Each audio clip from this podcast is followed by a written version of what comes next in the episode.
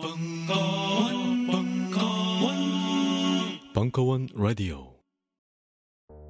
요즘 나는 책 추천을 하지 않는다. 그래도 이 책은 추천하지 않을 수 없다. 나는 딴지일보 읽은 척 매뉴얼의 애독자였으니까. 이웃시민.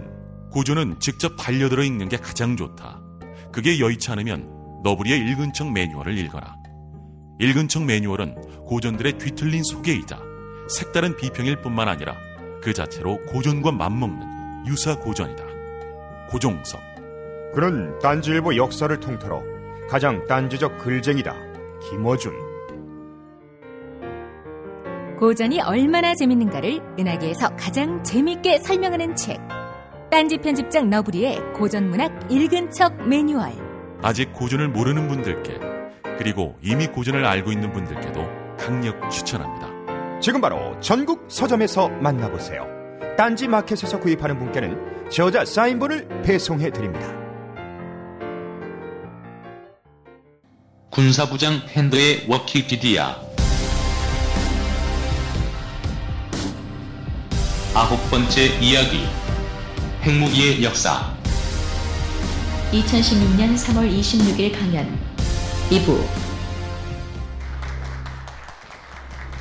어, 1부에서는 좀 길어졌는데 앞에 제가 말씀드렸던 다섯 개 나라는 공식적으로 법적으로 핵을 가진 나라입니다. 공식적으로. 그리고 지금 말했던 지금부터 말해야 될 이스라엘, 인도, 파키스탄 이 세 나라는 비공식적으로 핵을 가진 나라입니다. 핵무기는 정치적 무기다라는 걸 꼭 기억해 두세요. 이제부터는 정치 이야기입니다. NPT라고 많이 들어보셨죠? 우리 북한 애들이 맨날 막 난리 지랄 법석하고 IAEA에서 지랄하는 것들. 그러니까 1968년이 되면은 아, 닉슨이죠. 당시에 닉슨이었는데 난리가 나요. 이대로 가다가는 개나 소나 다 핵무기를 가지겠다고. 중국이 64년도에 핵을 가지고 나니까 아 씨발 이러다간 여기도 쏘고 저기도 쏘고 다 박살 날 거다. 아, 핵을 어떻게 통제해야 된다는 생각이 들어가는 거예요. 왜? 한 방 쏘면 다 죽으니까. 그러니까 유엔 안보리 상인이 이사국 그 공식 핵클럽 그러니까 64년도 여기까지 끝! 중국까지 가진 것까지 콜! 그다음부터는 가지지 마! 그래서 NPT를 만들어요. 그러니까 1970년에 NPT가 실제적으로 발효됐는데 그때가 25년 한정이었었어요. 25년까지 그러니까 1995년까지만 합시다라고 그때까지 핵 가지지 말자고. 그때 왜 그랬었냐니까 이대로 가다가는 향후 20년 안에 25개국의 핵을 개발하게 된다. 바게트 같은 애들이 막다 죽여버리겠다고 핵을 만드는 세상인데 바게트보다 더 심한 애들이 나온다. 북한 뭐 이상한 애들 있잖아요. 뭐 가나 그런 애들 핵 가졌다 생각해봐요. 이란 뭐 후세인이 뭐 핵을 가졌다 생각해봐요. 어떻게 될 것 같아요? 지구가 이상하게 될 것 같아요. 그러니까 핵무기를 규제하자라는 생각이 들어요. 바로 NPT죠. 근데 NPT가 상당히 상당히 그러니까 간담에서 힘 있는 왕인 조약이에요.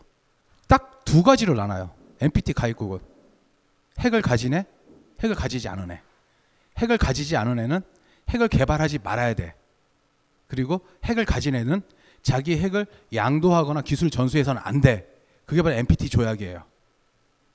대신에 당근은 줘야 될 거 아니에요. 가입국들한테. 그러니까 너희들 가지고 핵을 위협하지 못하게 해줄게. 그리고 우리가 원자력, 평화롭게 원자력 발전할 수 있는 기술은 줄게. 근데 그 이유가 간단해요. 핵무기가 만들기 너무 쉬워서 그래요. 작정하면 핵은 만들어요. 바게트들 봐봐요. 작정하니까 그냥 가는 거예요. 중국 봐봐요. 빨갱이 몰아붙이게 핵 나오잖아요. 마찬가지예요. NPT에서 그래서 전 세계가 지금 201개국인데 190개 국가가 핵 금지 조약에 핵 확산 금지 조약에 가입이 됐어요. 나머지 10개 나라가 있죠. 여기서 북한 나중에 얘기했지만은 우리나라 최초예요. 북한 애들이 전 세계에서 가입했다가 탈퇴한 놈. 훌륭한 나라죠. 이런 나라 없어요. 전 세계에서 세계 경제제의 2위인 일본 우습게 하는 한국이 있고 미국이랑 맞짱뜨기 때문에 북한이 있다니까요. 얘네들이 합치면 어떤 나라가 나올지 몰라요. 아무도. 웃기는 게 뭐냐니까 굉장히 불공정한 핵클럽이 있는데 얘네들은 상임 이사국 다섯 개 국가까지는 핵이야라고 선언을 하는 거야. 우린 가져도 돼. 그럼 나머지 여기 이상한 애들 있죠. 얘네들 얘네들 이 새끼 진짜 이상하다. 이미지를 골라도 꼭 하여튼간 이스라엘 애들은 좀 예쁘게 나왔는데 얘네 셋 나라는 어떤 국가냐? 그러니까 7 플러스 1이라고 그래요. 공식적으로 IAEA에서 핵을 가진 나라는 7개 나라라고 그래요. 왜? 핵실험을 했으니까. 미, 영, 푸, 중, 러까지 다섯 개 나라 플러스 인도, 파키스탄. 그러니까 카레 애들하고 파키 애들하고 이렇게 둘이 있는 거예요. 카레 애들. 그러면은 문제는 이스라엘 애들은 뭐라고 공식적으로 법률적으로 잠재적 핵 보유국이에요. 무슨 의미냐? 핵 보유국이라는 거는 일단은 세 가지가 있어야 돼요. 첫째, 핵물질이 있어야 돼. 둘째, 투발 수단이 있어야 돼. 한마디 미사일, 미사일. 핵만 있으면 뭐예요? 손으로 던질 수는 없잖아요. 미사일. 그러니까 북한 애들이 미사일 개발하는 거야. 그 다음에 폭발할 수 있는, 폭발할 수 있는, 그러니까 신관이나 그런 걸 만들 수 있는 기술. 그 다음에 마지막이니까 그걸 다 조합을 해서 핵 실험을 해야 돼. 그렇죠? 이스라엘은 핵 실험을 안 했어.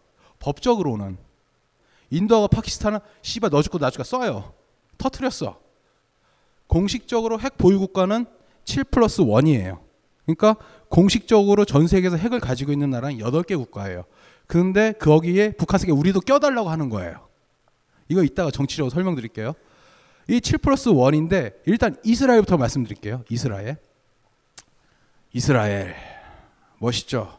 이 새끼들. 이 새끼들이 정말 멋있어요. 몽둥이로 사람을 때려 죽였어요. 나오겠지만 48년 건국 직후부터 핵에 대한 집착을 해요. 벵구리온이. 이 당시에 1차 중동전이 있어요. 1차 중동전. 1차 중동전을 했을 때 독립전쟁이라고 그러죠. 독립전쟁을 했었었는데 얘네들이 싸워요. 왜? 팔레스타인 기타 등등에다가 다 해야지 자기들이 먹으니까. 근데 1차 전쟁 때 6만 명이었는데 인구의 1%가 사라져요. 6천 명이 전사하는 거야. 이때부터 얘네들이 전차에 환장하게 되고 핵 없으면 안 되겠다. 핵에 대해 미치는 거예요. 그럼 아자, 가장 손쉬운 방법은 미군을 주둔시키면 돼요. 지네 땅에다가. 미군을 주둔시키면 되는데 또 미군 많잖아요. 미군 우리나라도 주둔하고 다 주둔하는데 그건 아니라는 거지. 이 새끼들도 자존심이 있었던 거예요. 그래서 얘네들이 준비해냈었던 게 뭐니까 또 나와요. 바게트. French Connection이 이때 가동되는 거예요. 그러니까 프랑스 애들은 지들이 핵을 힘겹게 가졌잖아요. 그리고 미국도 싫고 소련도 싫어가지고 독자 노선을 가는 거예요. 얘네들은. 얘네 이때 제3세계 얘기하면서 미사일 팔고 탱크 팔고 전투기 파는데 핵도 팔아요. 나쁜 놈들. 그러니까 French Connection이 뭐냐니까 당시에 얘기했었죠. 독일 애들 보고 야 20억 불만 주면 우리 핵 만들겠다. 핵이 환장했잖아요. 이때 이스라엘 애들한 이스라엘 애들하고 핵 과학자들이 같이 프랑스랑 연합을 해요. 이때 제 상호국 사공화국 시절에 보면은 이때 유대인 애들 굉장히 유착이 될 수밖에 없는 게제 상호국 사공화국 출신 애들이 누구냐? 2차 대전 당시에 레지스탕스 활동하던 애들이었었어요. 이게 투쟁하던 애들이 저쪽 투쟁하는 애들하고 이게 이게 자 짜웅이 되는 것처럼 가부마음 호라비가 한다고 지네들이 그게 뭐가 있었던 거야. 거기에다가 유태인 애들 똑똑하잖아요. 핵 만들 때 같이 붙고 뭐가 있었던 거예요. 사공화국의 핵실험 한참 준비할 때 이스라엘 애들이 들어가요. 이게 비근한 예로 58년도에 알제리 문제로 드골이 드골이 재집권을 하게 돼요. 드골이 집정하고 나서 원자력 개발에 한 마리를 던지는 거예요. 이스라엘 애들 다 쫓아내라고. 드골은 정말 충격을 먹었어요. 이스라엘 애들이 이렇게 깊숙하게 핵 개발에 유착 관계가 있는지에 대해서. 그런다고 이스라엘이 포기할 거냐? 아니었었어요. 57년이 되면은 유투 정찰기 지금 우리 오산 수원병지에서 맨날 날아다니는 거 그걸 보니까 네개부 사막에 수상한 건물을 발견해요. 원자로 아이젠하워한테 보고했는데 아이젠하워가 그걸 끊어버려요.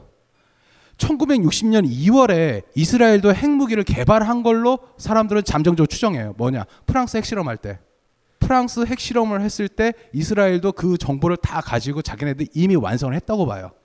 자, 문제는 뭐냐면은 전력 생산률을 구라를 치고 있는데 66년, 69년 여기서 중요한 게 유태인의 엄청난 카르텔이라는 거야. 케네디가 죽었죠. 이게 음모론적으로 나올 수가 있는 건데 아, 케네디가 왜 죽었는지 그 이유 중에 하나가 이스라엘이라는 얘기가 살짝 돌긴 했었어요. 왜? 케네디 행정부가 들어가 보니까 이스라엘 새끼들이 핵을 개발하고 있어. 아이젠하워 있을 때는 아 씨발 무시해 버렸는데 케네디가 딱 보니까 어, 이상하네. 준비합시다 그러는데 사찰단 보낸 과학자들도 친 이스라엘 애들이야. 그 다음에 어떻게 될지 모르는데 케네디가 죽어버렸어. 그 다음에 존슨 대통령이 부통령 올라가잖아요. 존슨 대통령 알고 보니까 이스라엘 유대계한테 엄청난 정치장을 받았어요. 그 뒤에 대통령들 보니까 이스라엘은 건들지 말아야 되는 거야. 미국 대통령 선거를 할 때 가장 중요한 게 뭐냐면은 아 비근한 예로 해볼게요. 여러분 러셀 크로우 알죠? 러셀 크로우 영화 배우 이제 걔 영화 못 찍잖아요. 걔는 영화를 못 찍어요. 이상한 B급 영화만 나와요. 메이저 영화 나갈 수가 없어요. 왜? 유대인 비하 발언을 했거든요. 미국 영화계 헐리우드판 유대인을 꽉 잡고 있거든요. 모든 자금은. 미국 정치 자금했을 때 보면은 유대인 교류협회에서 돈을 끊어버리는 순간 쓰레기가 되는 거예요. 근데 미군에서 유대인 애들이 핵폭탄에 가지고 있는 가장 큰 문제가 뭐였었냐니까 이렇게 가지고 있다가는 이스라엘을 허용하면 조치돼가지고 병신되거든요. 근데 닉슨 시절에 당시에 이스라엘 총리가 메이어 여사였었어요. 골다 메이어. 이 여사랑 승부를 봐요. 아, 쇼부를 치죠. 그때 헨리 키신저가 닉슨의 안보 보좌관이었었는데 그때 그 기록이 남아 있어요. 내용이 뭐였었냐니까 핵 보유 선언을 하지 말고 핵 실험을 하지 않는 이상 이스라엘이 핵을 가지고 있다는 걸 용인해 주겠다는 거예요. 이게 2000년대 넘어가면 오바마 행정부가 있어요. 오바마 행정부가 이 닉슨 메이어 협정에 대해서 다시 한번 재상기를 해요. 이스라엘 특수 안보 상황을 고려하여 그들의 자유무예에 대해서 인정을 한다는 걸로. 무슨 의미인지 알겠어요? 굉장히 정치적이죠. 다들 가지지 말라고 그러는데. 그러면 핵무기 실험을 안 했는데 얘네들이 핵을 어떻게 가지고 있었냐? 궁금하시죠? 실험을 해야죠. 어떻게 실험을 했냐? 일단은 가장 중요한 게 뭐냐면은 음, 우라늄 폭탄 같은 경우에는 요즘 같은 경우는 슈퍼컴퓨터로 탄도 계산을 다 해요. 이렇게 생각해 봅시다. 핵무기를 만들었는데 우리 왜 2,000번이나 빵빵빵 대기 중에 터뜨렸을까요? 방사능 낙진 먹으면서 돌격하면서 이유가 뭘까요? 이유가 뭐겠어요? 핵무기의 원리를 아주 간단해요. 김정은이 막 아 우리 핵무기 있어요 막 치는데 동그란 구 보이죠? 폭죽 렌즈 실험인데 그게 뭐냐니까 고폭 실험이에요. 고폭. 그러니까 플루토늄하고 우라늄이 있는데 플루토늄은 중선자가 빵 터트리는 첫 번째 해가지고 51번이 분열이 되면 폭발이 일어나고 우라늄 폭탄은 81번이 분열하면 폭탄이 일어나요. 근데 51번 할 때 첫 번째 분열은 무엇이냐? 고성능 포기약으로 하이플래시 폭탄을 빵 터트려 첫 번째 분열 일으켜야 돼요. 근데 그 신간을 좀 더 정교하게 만들어야 되죠. 그리고 핵폭탄이라는 게 핵물질이라는 게 그 첫 번째 분열을 쉽게 일으키면 일으킬수록 소형화가 돼요. 처음에는 막 몇 톤짜리를 분열을 시켰는데 점점점 6kg만 있어도 인계 질량이 되는 그런 경우가 되는 거예요. 근데 문제는 뭐냐? 여러분 지금 먹고 있는 빵이나 커피랑 똑같이 핵무기도 유효 기간이 있어요. KS 마크 찍고 이거는 몇 년만 쓰면 끝입니다라는 거예요. 핵무기가 보통 13년 쓰고 이게 교체를 해줘야 되거든요. 보통 핵무기 개발국에서 20년이면 교체를 해야 된다고 그래요.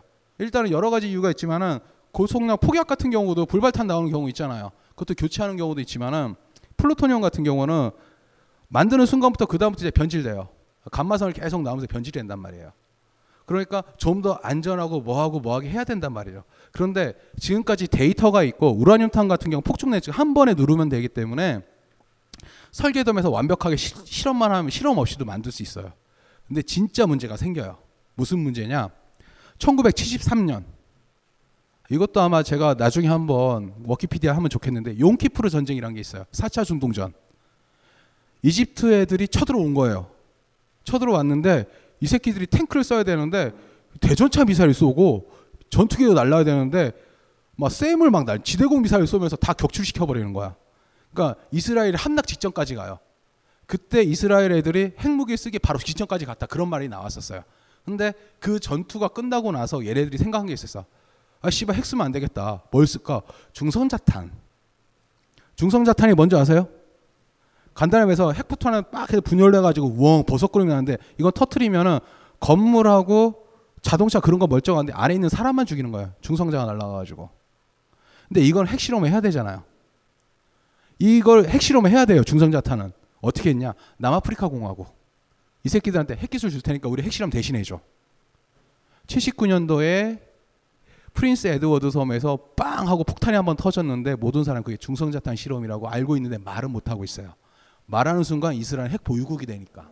이스라엘 애들은 핵은 가지고 있는데 핵 실험을 안 했다는 전제 안에서 핵 보유국이 잠재적 핵 보유국이 되는 거예요.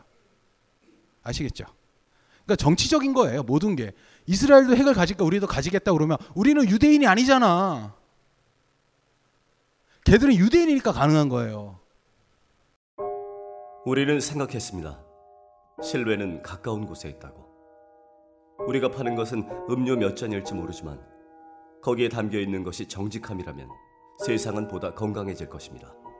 그래서 아낌없이 담았습니다. 평산네이처, 아로니아 친친친 지금 딴지마켓에서 구입하십시오. 자, 그 다음에 인도인데, 예.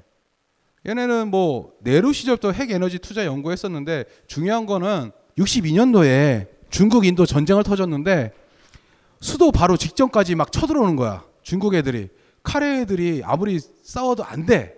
그런데 64년도 이 중국 애들이 폭탄까지 했어. 핵폭탄도 가지고 있으니까 핵무기가 없으면 나 죽겠다 싶은 거예요. 거기다가 파키스탄하고 전쟁도 발발하고 바보가 됐어요. 그래서 핵을 개발했죠. 소련하고 미국이 안전보장 요청했으나 아무도 반응 안 보였죠. 1974년하고 1998년도. 74년도에 인디라 간디가 당시에 여기 수장이었거든요. 인도에. 근데 당시에 지지율이 바닥을 겼어요. 그러니까 광주에서 박근혜 지지율 생각하면 돼요. 완전히 바닥을 기고 있어요. 그리고 98년도는 언제냐면은 BJP라고 있어요. 인도의 민족주의 정당이 나왔었는데 이때도 뭔가 한 방을 보여줘야 돼. 74년도에는 오일 쇼크 터져가지고 완전히 인도 경제가 개차반 났을 때거든요. 이때 얘네들이 정치적 목적으로 핵을 터트리는 거예요. 핵 실험을 해버려요.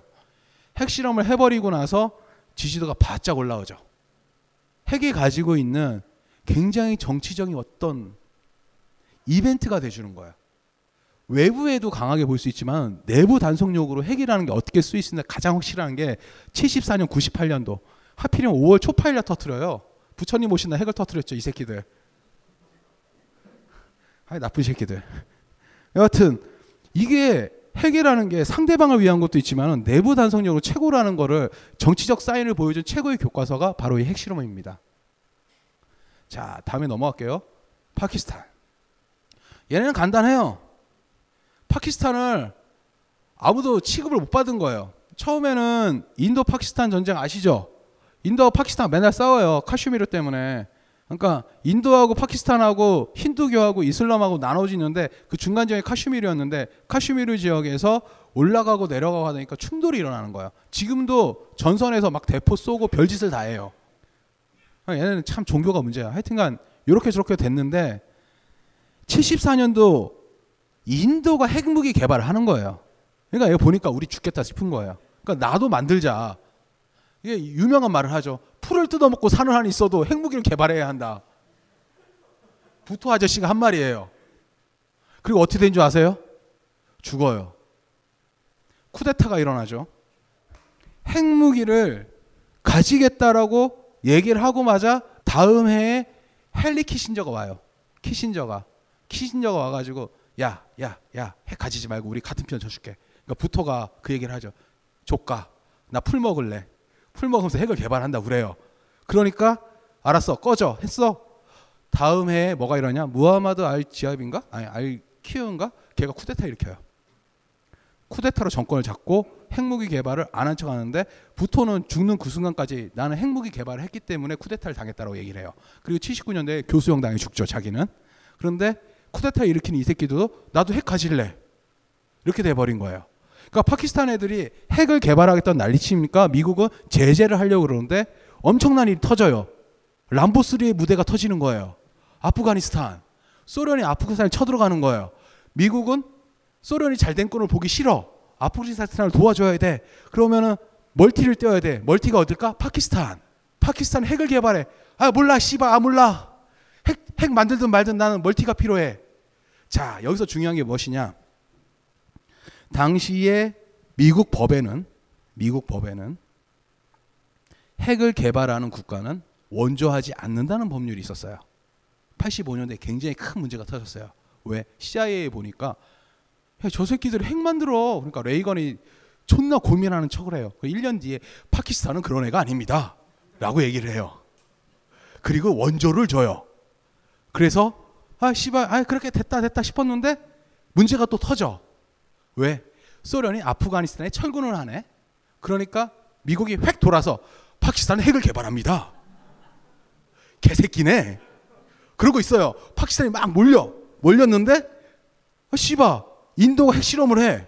그럼 어떻게? 나도 해야지. 98년 핵을 빵 터트려.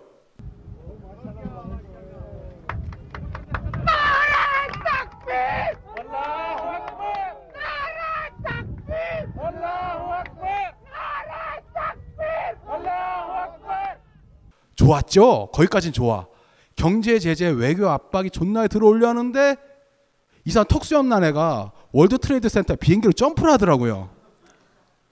박살이나 월드 트레이드 센터가 그러니까 탈레반을 어떻게 하려니까 또 multi가 필요해.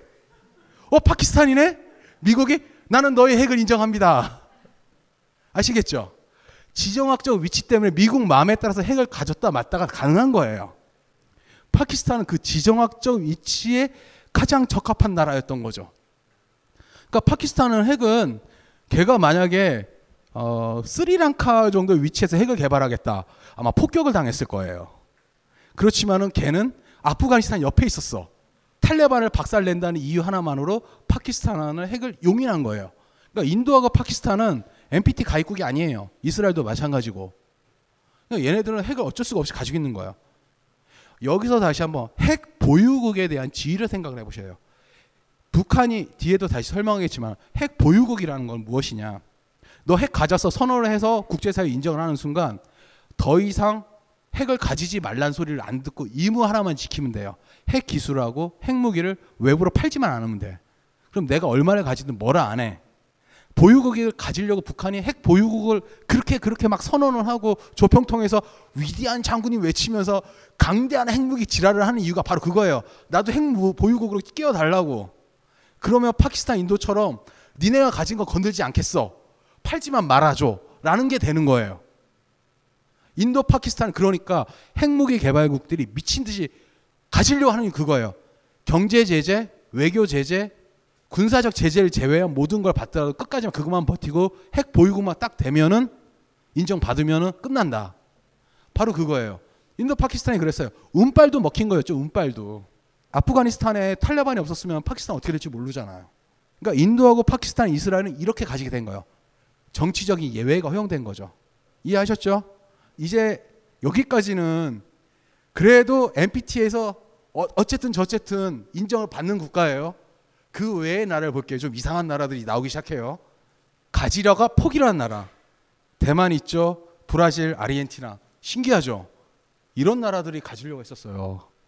자, 대만. 대만은 당연히 가져야죠. 왜? 핵실험을 하니까 장제스가 빡친 거예요. 나도 가지자. 그래서 60년대 플루토늄 실험실을 만들고 중상 과학원을 설립했어요. 핵, 로켓, 전자, 화학. 네 개 연구소 설치했다는 거. 딱 봐도 핵 가지겠다는 소리잖아요.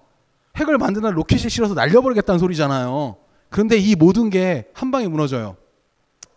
중상 과학 연구소 부소장이었던 장쉔이 이 새끼가 알고 보면 CIA 첩자였었어요. 모든 정보랑 가족을 모두 패키지로 묶어가지고 미국으로 날라갔어요. 망명을 하고 이걸 온 천하게 까발려요. 대만의 핵개발 프로젝트가 다 까발려진 거죠. 그리고 나서 중수로 반응되어 미국에 강제 폐기돼요. 핵무기 프로젝트가 완전 물 건너가게 된 거죠. 대만은 이렇게 당했어요. 여기서 중요한 점 무엇이다? 내부의 스파이를 조심해야 된다. 넘어갈게요. 브라질과 아르헨티나. 여러분이 생각해요. 아르헨티나는 어떤 나라예요? 메시? 축구? 남미 삼바? 삼바는 브라질이고 탱고? 브라질이란 나라가 1940년, 45년까지만 하더라도 세계 top 5예요. GDP만 하더라도. 그리고 걔네 스테이크 엄청 싸잖아요. 여자들도 예쁘고. 물론 치안이 좀 안 좋긴 하지만 근데 과학적으로 과학적으로 보면은 이공계통이 엄청 발달했어요. 이유가 간단한 게 그 전부터 2차 대전 전부터 친독 출신이었어요. 친독. 독일 애들을 엄청나게 좋아했었어요. 어, 랑스로프 한 장의 그 묘비도 거기 있으니까. 그러니까 브라질 같은 경우에는 엄청난 과학적이 있었는데 2차 대전 끝나자마자 독일 과학자를 다 받아들여요. 핵과학 쪽에서 보면은 아르헨티나가 축구만 잘할 것 같은데 핵 치료 기술에 있어서는 세계 최- 탑급이에요. 코발트 치료법 같은 것도 여기서 나왔어요. 어, 암 치료 뭐 그런 것도 엄청났었는데 당연히 이러다 보는데 문제는 옆에 브라질이 있어요. 브라질하고 아르헨티나는 둘이 앙숙이에요. 왜? 내가 거기서 탑을 찍는다 서로 그 얘기를 하는 거예요. 아, 그 고만고만한 것들이 진짜 지네들 거기서 탑을 찍겠다고 서로 싸워요. 그러니까 아르헨티나 핵을 가지려고 그래요. 근데 이게 하려고 할 때마다 쿠데타가 일어나고 뭐가 이래서 이렇게 자빠져가지고 넘어가는 흐야부야 하다가 브라질하고 아르헨티나하고 핵 협력을 하게 돼요. 서로 만들지 말자. 근데 문제가 터진 게 있어요. 룰라 아시죠? 이 룰라 대통령이 그 솔깃해. 이게 뭐냐니까 브릭스 국가 중에 핵 안 가지게 너네밖에 없다? 어 진짜 보니까 브릭스 딱 보니까 우리가 핵 없네? 브라질만 핵이 없어. 나도 가져야지. 어떻게 했냐? 북한하고 대사급 외교를 가지는 거야. 북한이랑 친해지는 거야. 왜? 북한은 핵이 있으니까. 그러니까 아르헨티나가 빡쳐. 아, 저 새끼 핵 가지려고 그런다. 룰라가 가만히 퇴임을 하게 되죠. 그런 상황이에요. 서로 노려보고 있어. 브라질하고 아르헨티나가. 자, 핵을 가지려 했다가 한 대 맞은 나라들. 이거 중요해요. 이 사인이 바로 북한에 오늘 핵을 가지게 만든 결정적 그거 중에 하나예요. 딱 보면 누구죠? 국기 이상하죠? 이라크죠? 리비아죠? 이라크 한 대 맞았어요. 누구냐? 78년도에 사담 후세인이 라자 라마나 박사를 찾아요. 바그다드로. 얼마면 된일 그런 거야. 얼마 주면 핵을 줄 수 있니? 거절당하죠. 자, 중요한 건 뭐냐면은 프랑스 여기 또 프랑스가 또 나와요. 프랑스가 원자로를 건설해 주게 돼요. 그리고 옐로 케이크를 주는 거죠. 고농축 우라늄을. 오시라크 원전을 만드는데 군사적으로 굉장히 유명한 사건이 터져요.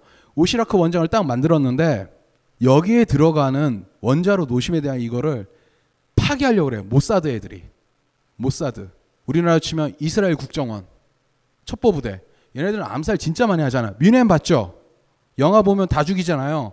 근데 이거보다 더 심한 짓을 많이 해요. 뭐 이를테면은 예히아 엘 마샤드 얘를 몽둥이로 때려 죽여요.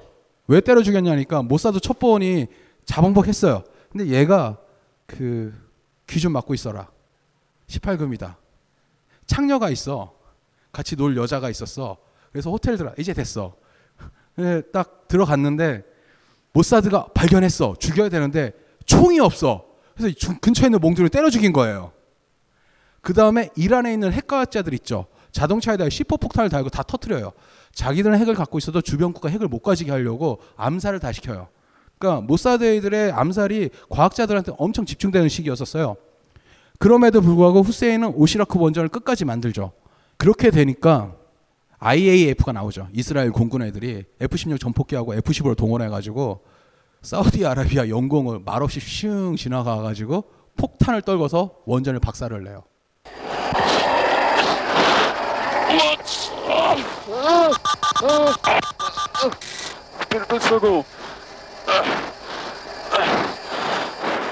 자, 문제는 이거예요. 대량 살상 무기의 물주가 사우디아라비아라는 거예요. 당시에 이란 이라크 전쟁 당시에도 이라크한테 사우디아라비아하고 쿠웨이트하고 여러 왕국 국가들이 엄청난 물량 지원을 해줘요. 왜? 이란은 회교도 혁명을 한 나라였고 왕족이나 이런 걸 굉장히 싫어. 왜냐 팔레비 왕조를 무너뜨리고 올라갔으니까. 어쨌든 91년도에 걸프 전쟁의 오시라크 원전을 완전히 박살내고 2003년도 제2차 걸프전을 터질 때 대량 살상 무기가 있다고 하면서 박살을 낸 거면서 그 7년을 조사했지만 나온 게 없어요. 근데 여기서 중요한 거는 핵을 가지려고 했던 후세인이 처형을 당해요. 이게 북한에 어떤 사인을 줬냐면은 김정일이 김정일이 고이즈미 총리가 고이즈미가 총리 당시에 만났을 때 그 얘기를 해요. 사담 후세인이 핵을 포기했기 때문에 죽었다라고. 핵을 포기하지 않았으면 살았을 텐데라고. 근데 그런 사인을 한 번 더 주게 돼요. 누구한테 주냐? 리비아.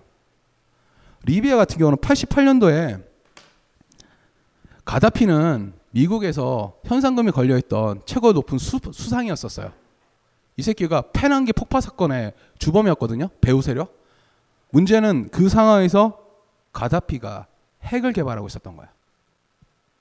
그런데 2003년도에 가다피는 샤이프하고 CIA가 협상을 해요. 야, 니네 경제 제재 그렇게 하고 이렇게 사는 거 존나 빡세지 않냐.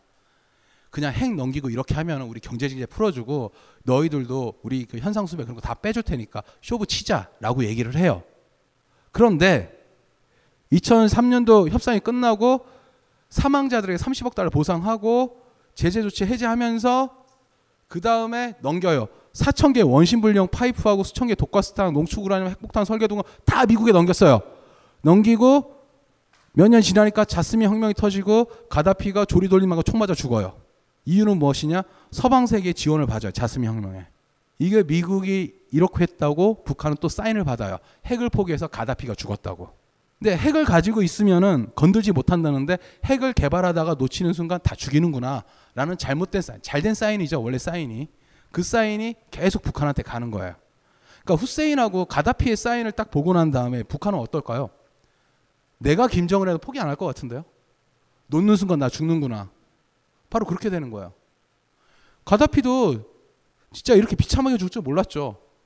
그러니까 누가 누군지 모르겠는데 총을 여기다 배다 쏴서 장출을 죽게 됐거든요. 누가 쏜는지도 모르는 총알에. 그러니까 2003년도에 협상 끝나고 나서 리비아가 잘 개발되겠지. 막 그랬었는데 아니 웬걸? 자스민 혁명의 배후에 서방 세계가 있다고 다 그렇게 믿고 있어요. 독재 국가들은. 솔직히 그 말도 맞고. 자, 이제 중요 인물들의 리스트를 넘겨주실까? 물론 강준만, 유시민, 유홍준, 이외수, 이철 그리고 주진우. 메일? 이게 무슨 리스트야? 아무 공통점도 없잖아. 딴지일보 부편집장이 인터뷰한 이 책을 읽어보면 공통점을 알 수 있지. 헬 조선에서 흑수저로 태어나 비범한 삶을 살아온 인물들이란 걸. 도서 출판 생각 비행 범인은 이 안에 없다? 전국 온오프라인 서점과 딴지 마켓에서 절찬 판매 중이지.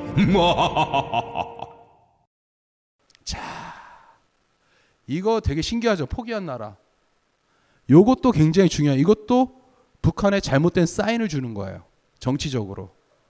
가졌다고 포기한 나라가 있을까요? 일본? 브라질? 한국? 네, 얘기 좀 해볼게요. 남아공, 우크라이나, 벨로루시, 카자흐스탄. 꽤 많은 나라가 핵을 포기했어요. 남아프리카 공화국 핵을 가지고 있었어요. 89년도에 핵무기를 6개 정도 가지고 있었고 그걸 반납을 했어요. 남아공에 핵을 가졌던 이유는 아주 간단해요. 남아공은 당시까지 아파르테이트였었어요. 백인 우월주의 그런 차별, 흑백 차별이 있었던 나라였었어요. 근데 옆에 앙골라라는 나라가 있어요. 근데 이 새끼들이 좌파가 내전이 일어나요. 빨갱이들 들고 일어나는 거야. 그때 소련의 지원을 받은 쿠바가 참전을 해요. 남아공도 참전을 하고 싸워요. 아, 씨발. 거기다가 밑에 나미비아라는 나라가 있는데 이 새끼들이 남아공 연합 안에 있었어야 되는데 이 새끼들이 독립하고 지랄을 해요. 군사적으로 위협돼. 전 세계에서 금수 조치해. 힘들어. 어떻게든 싸워야 돼. 그리고 너는 껌둥이야. 껌둥이랑 백인은 달라. 막 이런 식으로 막 얘기를 하니까 국제사회에서 왕따를 당하잖아. 지켜줄 나라도 없어. 핵이 있어야겠구나. 이때 손을 내민 게 누구? 이스라엘. 핵실험만 해줘. 핵 기술 줄게. 프랑스 애들 뭐든지 팝니다. 바게트. 개새끼들. 그러니까 오케이. 핵을 만들어. 만든 것까지는 좋아요. 핵실험 얘기했었죠. 79년도. 그렇게 얘기를 했는데 이때 얘네들이 백인 정권이 가지고 있었던 핵 정책이 있었어. 첫 번째. 누구나 가지고 있는 거 이스라엘 정책을 쫓아요. NCND. 핵이 있다는 것도 없다는 것도 말하지 말자. 둘째. 국제사회에 위협이 있으면 핵무기 보유 선언을 하자. 셋째. 그럼에도 불구하고 우리한테 지랄을 하면 핵실험을 한자. 그럼에도 불구하고 나한테 찝쩍거려 핵무기를 쏴버리자. 4단계 법칙이에요. 이걸 준비하고 딱 준비하고 있었어요. 그런데 이 음모론일 수 있는데 문제는 뭐냐니까 점점점 국제사회 분위기가 달라져요. 첫 번째, 앙골라에 있는 전 앙골라에서 그 전쟁이 터진 게 정리가 돼요. 그 나미비아는 독립을 시키고 쿠바 애들이 철수하고 철수하고 평화협정을 맺게 돼요. 거기까지는 괜찮아요. 진짜 문제는 뭐냐. 최고의 변수가 나와요. 뭐? 만델라. 흑인 정권이 들어서는 거야. 이 음모론적 국제사회적으로 거의 99%, 한80% 이상 그런 생각이야. 흑인 아들한테 핵을 넘겨주면 안 된다. 흑인 애들이 핵을 가지면 어떻게 될까? 이게 91년도거든요. 94년도에 만델라가 대통령 취임하거든요. 사회 분위기 이상하죠. 그러니까 남아공에서 굉장히 포장을 해요. 국제사회적 환경이 이렇게 돌아가니까 나 핵을 포기할게. 그리고 나는 핵전 평화로운 핵 전도사가 될 거야. 그리고 남아프리카 비핵화 선언을 막 해요. 그리고 NPT가 25년 한정이라고 그랬잖아요. 1995년도에 무한대로 늘어나요. 그럴 때 아프리카를 비핵화 지대로 만듭시다. 그리고 성공적인 핵 폐기 국가가 돼요. 핵 전도사가 되는 거지. 평화적인 핵 전도사가. 근데 그 이면에 무엇이다? 흑인이 핵무기를 가지는 꼴을 못 보겠다. 여섯 발을 반납해요. 핵무기 프로그램을 종료하고. 물론 겉으로 보면은 되게 평화적이잖아. 핵무기 포기하고. 그렇죠? 그 다음에 나오는 게 뭐 벨로루시, 카자흐스탄, 우크라이나 요거는 간단해요. 소련이 붕괴됐죠. 그러니까 러시아로 막 쪼개지고 전 나라가 중앙아시아 다 분리하잖아요. 근데 우크라이나 딱 보니까 전략 핵미사일 기지가 있어. 탄두가 한 1,900개 정도 있어. 전술핵이 한 2,300개 있고. ICBM이 대륙간 탄도탄이 거기다가 막 전략 폭격기가 막 길에 발에 채이네?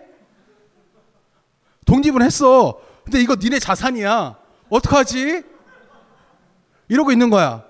근데 벨로루시 카자흐스탄도 그렇게 갖고 있는데 이 새끼들은 착해. 가져가세요. 어이구 착한 놈. 근데 우크라이나는 좀 생각이 달랐어. 99년 11월에 92년 11월에 멋진 말을 날려요 외무부 장관이. 아 씨발 제일 비싸게 부르는 놈한테 팔란다. 가난하니까 나 가진 게 핵밖에 없어. 그렇게 된 거야. 제일 환장하겠다는 게 러시아. 돈도 없고 돈도 없는데 핵무기 이걸 저렇게 하면 어떡해. 그 다음에 환장한 게 미국 애들. 씨발 저 새끼는 어떡하냐. 그 다음에 영국. 저 미사일이 나한테 날라면 어떡하냐. 그러니까 미, 영, 러시아가 우크라이나 협상을 해요. 야 씨발 우리가 제일 비싸게 사주면 안 될까? 우리한테 넘겨. 우리가 제일 비싸게 주는데 팔 건데? 그렇게 가는 거예요. 지금도 그 20년 전 이 결정에 대해서 굉장히 후회가 나요. 얼마 전에 전쟁 났었잖아요. 우크라이나 애들. 이때 우크라이나 애들이 진짜 호기롭게 팔았어야 돼. 우리 1900개인데 한 200개만 팔게 막 그렇게 했으면은 장난 아니었을 텐데 이때 미영 미영 러가 협, 정말 협박도 하고 어르고 달려 별짓을 다 했어요. 그때 맺었던 이거 굉장히 중요한 거예요. 굉장히 중요한 조약이 하나 있어요. 부다페스트 조약. 부다페스트에서 미, 영, 러, 우크라이나가 모여서 사인을 해요. 핵을 포기하면은 우리가 돈을 줄게. 경제 협력을 해줄게. 그리고 너희들이 핵무기를 통해서 압박을 받거나 위협을 받거나 주권이 침해되는 일이 있으면 우리가 몸타게 해줄게. 공동으로. 그러면 뭐해? 20년대 당하는데 핵을 포기한 뒤에 불가역적이란 말이 바로 이래서 나오는 겁니다.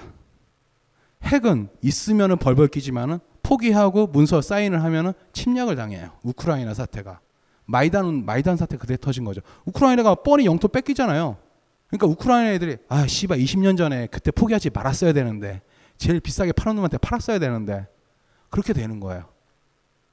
그러니까 핵을 이 당시에 손 놓고 그냥 포기를 했다가 완전 바보가 되고 20년 뒤에 마이단 운동 터지고 이 새끼들이 땅 뺏긴 거예요. 이게 북한에게 어떤 사인을 보낼까요? 협상을 해도 왜 그 전까지 진보 쪽이나 핵 폐기 문제에 있을 때 얘기했을 때 가장 훌륭한 조건이 부다페스트 조약이었거든요. 근데 부다페스트 조약을 했고 나니까 처음에 전쟁이 나네. 이제 부다페스트 조약 얘기를 안 해요 북한한테. 얘기하면 침략할 거 아니야. 바로 그게 되거든요. 당시에 그럼 우크라이나는 왜 핵을 포기했을까요? 간단한 거예요. 우크라이나가 핵을 포기하는데 쉬웠던 이유가 두 가지가 있어요. 첫째는 위에 러시아가 있어요. 나는 1900개가 있어. 야, 나 12,000개 있다, 야. 붙어 볼래?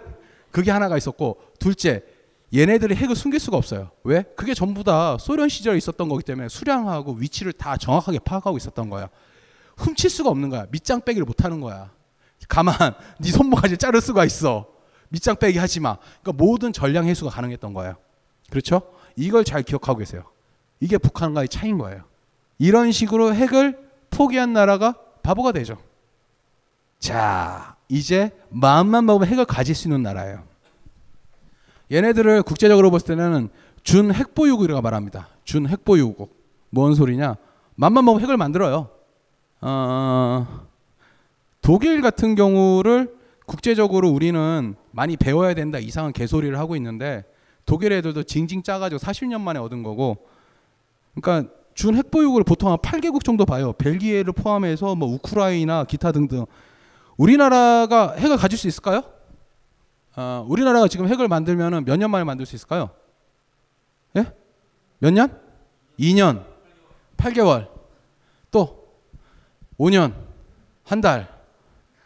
어, 우리나라 핵 보유에 대해서 진짜 완전히 국수적인 어떤 군사 전문가 말하고는 자기는 계산을 때려보니까 72시간이면 한 발 만들 수 있다라고 얘기를 하더라고요. 예, 72시간. 예, 치- 예, 3일, 72시간. 그러니까 레이저 농축 기술로 보면은 한 사이클 돌리는데 30만 초거든요. 한 사이클을 돌리는데. 근데 이렇게 생각하시면 돼요. 음, 핵이 정치적인 무기라는 건다 아시죠. 근데 한국이 정말 웃기는 게 한반도의 나라가 좀 이상해요. 세계 경제 3위 국가인 일본을 우린 존나 우습게 알고 있어요. 세계 최강의 군사 강국을 나랑 한번 붙자라고 말한 게 북한이에요. 그 걔들은 핵도 갖고 있고 근데 우리나라가 핵에 지금 전 세계 top 5 안에 들어요. 핵 기술에 있어서는. 그리고 그냥 플루토늄천을 얘기를 한다고 그러면은 음, 그 월성에 보면은 우리가 원자력 발전소 20개가 넘어가요. 그리고 기본 전력의 30%를 원자력 발전으로 해요.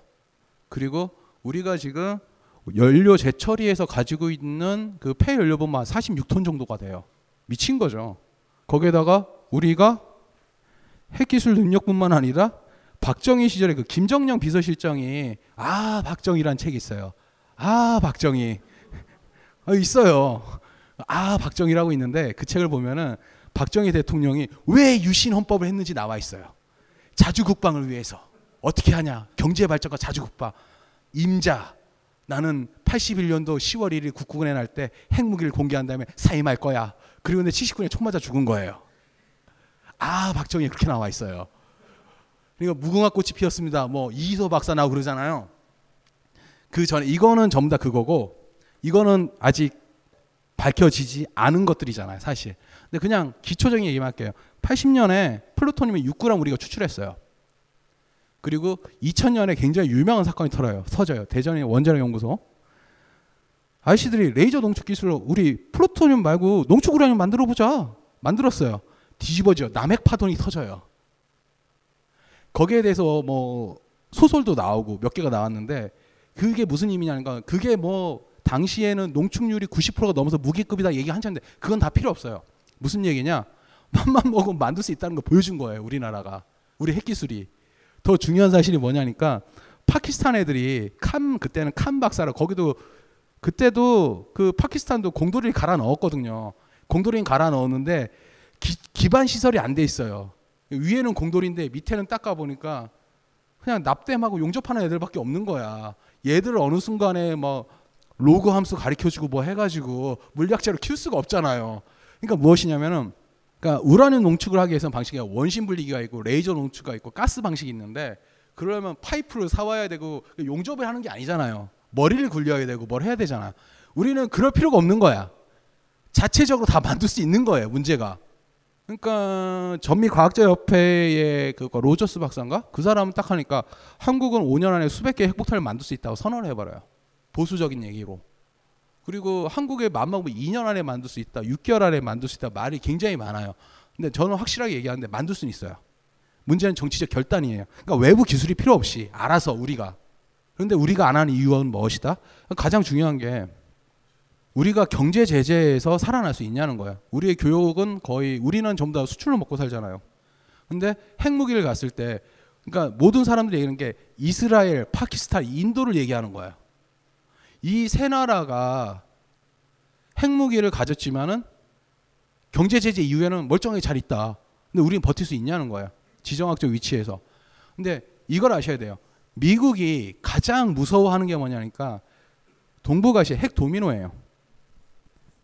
북한이 핵을 용인하는 순간 한국이 가지고 한국이 가지면 일본이 가져요. 일본이 가진 순간 중국이 반발해요. 중국이 반발하면 베트남이 또 가지게 돼요. 아, 농담 아니고 북한은 세계 180위권의 경제력을 가진 나라예요. 180위권. 근데 핵이 있어요. 미국이랑 싸우재. 후쿠시마 원전 사태 터졌죠. 2011년에 도호쿠 대지진 나가지고 그때 뽀록이 난 게 한 가지 있었죠. 그 플루토늄이 존나 쌓여 있는 거야 후쿠시마에. 더 큰 문제는 뭐가 있었냐니까 음, 일본의 최고의 삽질 중에 하나가 몬주라는 게 있어요. 몬주, 몬주 고속 중식로예요. 이 새끼들이 플루토늄으로 한- 운전을 하겠대. 플루토늄으로 핵발전소 돌리겠다고 연료를 계속 증식해서 그러니까 그 복잡한 얘기하면은 공돌이 아니면 힘드니까 간단히 얘기할게요. 삽질을 하는 거야. 그냥 돌리면 되는데 그거 플루토늄 하겠다는 이유가 뭐겠어요? 핵무기를 만들기 위해서. 그러니까 플루토늄을 보유할 수 있는 명분을 지기 위해서. 돈 먹는 하마야. 후쿠시마보다 더 심해. 왜? 사람이 가서 원자로에 엔진 넣을 수가 없잖아요. 뭘 넣을 수가 없잖아. 그럼 죽잖아. 기계팔을 달았네? 뽑으라고 뚝 떨어졌어. 기계팔이. 그러면 연료를 못 넣잖아. 그래도 사람이 가서 고칠 수도 없고. 세금 먹는 하마가 된 거야. 거기에다가 뭘 하니까 냉각수가 터져. 그러니까 물을 쓰는 게 아니라 나트륨으로 이렇게 냉각을 하는 거거든요. 그게 이걸 할 이유가 없는데 해. 이유는 간단해. 플루토늄을 가지려고. 중국 애들이 굉장히 예민하게 반응해요. 중국 애들이 일본은 1350발의 핵무기를 만들 수 있는 플루토늄을 보유했다고 쌩 난리를 쳐요. 일본 핵무장을 제일 싫어하는 게 중국이에요. 왠지 아시죠? 중일 전쟁 때 중일 전쟁 때 중국 애들이 2천만이 죽었어요. 일본 애들이 죽였단 말이에요. 난징 대학사 30만 죽인 거 그런 게 문제가 아니라니까요. 8년 동안 2천만을 죽였다고 일본 애들이 학을 띄는 거죠, 얘네들이. 일본이라면 갈아 마시려고 그래요. 우리보다 더 심하죠. 근데 얘네들이 핵무기를 가지고 있는 거야. 얘네들은 준 핵보유국이에요. 보통 준 핵보유국 하면은 90일 안에 핵무기를 만들 수 있는 날 준 핵보유국이라 하거든요. 거기에 우리나라도 있어요. 8개국. 그러니까 전 세계에서 지금 30개국은 맘만 먹으면 핵을 만들 수 있는 나라예요. 그럼 독일? 독일 아까 얘기했잖아요. 서독 20억 불 지어준 거. 근데 나토에서 딱 보고 나니까 더 이상 핵을 우리도 가질 수가 없잖아요. 그러면 미국한테 땡깡을 쳐요. 막 지랄 난리 쳐요. 그러니까 지금 진보 쪽에서 늘 얘기하는 게 독일식 모델을 한국으로 가져오자라는 거야. 독일은 어떻게 했냐? 전술핵을 가지고 있을 때 공동 사용권을 얘기해요. 그러니까 우리 같은 게 지금 상황에서는 미국이 야 씨발 우리가 핵무기 쏠려면 우리가 예 쏘세요 형님 그거잖아요. 독일은 이래요. 야 씨발 나도 같이 버튼 누를래. 그래 같이 누르자 그거예요. 왜냐하면 독일이 하도 지랄 발광을 하니까 미국이 어떻게든 협상을 해야 될 거 아니에요. 바로 거기서 문제가 있는 거예요. 여기까지 했죠. 자, 협상으로 핵을 포기한 나라 이란. 뭐 간단해요. 이란도 핵 가지려고 했었고, 그러니까 팔레비 왕조 시절부터 핵을 가졌었는데 2002년도에 NCR이라는 애가 폭로를 해요. 이것 때문에 경제 제재가 엄청나게 갔는데 13년 만에 얼마 전에 이거 이란 특수 얘기 나온 게 바로 이거예요. 13년 만에 경제 제재 해제된 거. 핵을 포기하고 경제를 택한 거죠, 얘네들은. 이 모델을 잘 연구해서 북한에 얘기하자 얘기하는데 여기에도 문제가 좀 몇 개 있죠. 자, 이 모든 얘기를 다 끝냈어요. 이 얘기는 얘 얘기를 하려고 그래요. 이 얘기를 하려고 지금까지 진짜 목이 쉬도록 얘기를 한 거예요. 북한 얘기를 하려고. 이 새끼 때문에 막 골치 아프잖아요. 오늘도 뭐 쏜다고 하던데. 북한. 이 얘기를 할게요. 지금 다섯 나라의 공식 핵보유국, 두 나라의 비공식 핵보유국, 한 나라의 잠자적 핵보유국, 그리고 준 핵보유국 모든 얘기를 했었어요. 근데 북한은 전 세계에서 가장 예외적인 핵보유국입니다. 첫째, 1950년부터 지금 2016년이죠. 지금까지 미국으로부터 끊임없이 핵 보복 위협을 받은 나라예요. 60년 넘게. 1950년에 메가더가 핵을 쏘겠다고 그랬잖아요. 1951년도에 무슨 일이 있었냐니까 그때 트루먼 시절이었을 때 뭘 했었냐니까 평양에다가 B-29가 날아가서 뭘 하나 떨어뜨려요. 핵폭탄 모형을 도, 예행 연습을 했어요. 떨어뜨리기 위해서. 그리고 그 당시에 51년서부터 휴전 협정을 하는데 말을 안 들어 북한 새끼들이. 그러니까 그때마다 핵을 던지겠다고 맨날 생쇼를 한 거예요. 아 북한은 아 씹세요 또 쏠라 그러는데 왜 핵을 안 쏜지 아세요? 북한에다가 중국 때문에 중국에 쏘면 되잖아요. 왜 했냐니까 하도 폭격을 해서 떨어뜨릴 데가 없어서 안 쏜 거예요. 아 정말로 다 밀어버려 가지고 평양 같은 경우는 정말 세계에서 유례가 없는 깨끗한 동네가 돼가지고 계획 도시를 그 다음에 전후에 복구를 해요. 폭격으로 더 이상 때려부실 데가 없어가지고 핵을 떨어뜨릴 데가 없었던 거예요. 그 다음에 북한은 NPT에 가입했다 탈퇴한 유일한 나라예요. 미국 체제의 NPT 체제에서 유일하게 들어갔다 나왔던 나라이기 때문에 그 정치적 상징성이 굉장히 커요. 마지막으로 P5 국가, 그러니까 안전보장 이사의 국가가 아닌데도 불구하고 미국을 공격하겠다고 난리친 유일한 국가예요. 한국 정쟁 당시부터 지금까지 북한이 어느 정도 미국에 다 당했냐면은 이제부터 제가 빨갱이 모드로 들어가는 거예요. 어, 57년도에 57년도에 일본에 있는 핵이 한국에 넘어와요. 57년도에 이승만 시절에 그때 일본 대학생들이 안보 투쟁이라고 일본에 비핵화 사면 뭐 핵이 있으면 안 된다 난리치니까 이승만이 어서 오십시오. 한국에 핵이 있으면 좋아요. 전술핵이 막 들어와요. 인계철소는 앞에다 갖다 놔요. 휴전 앞에. 그리고 맨날 쏘겠다고 지랄을 해요.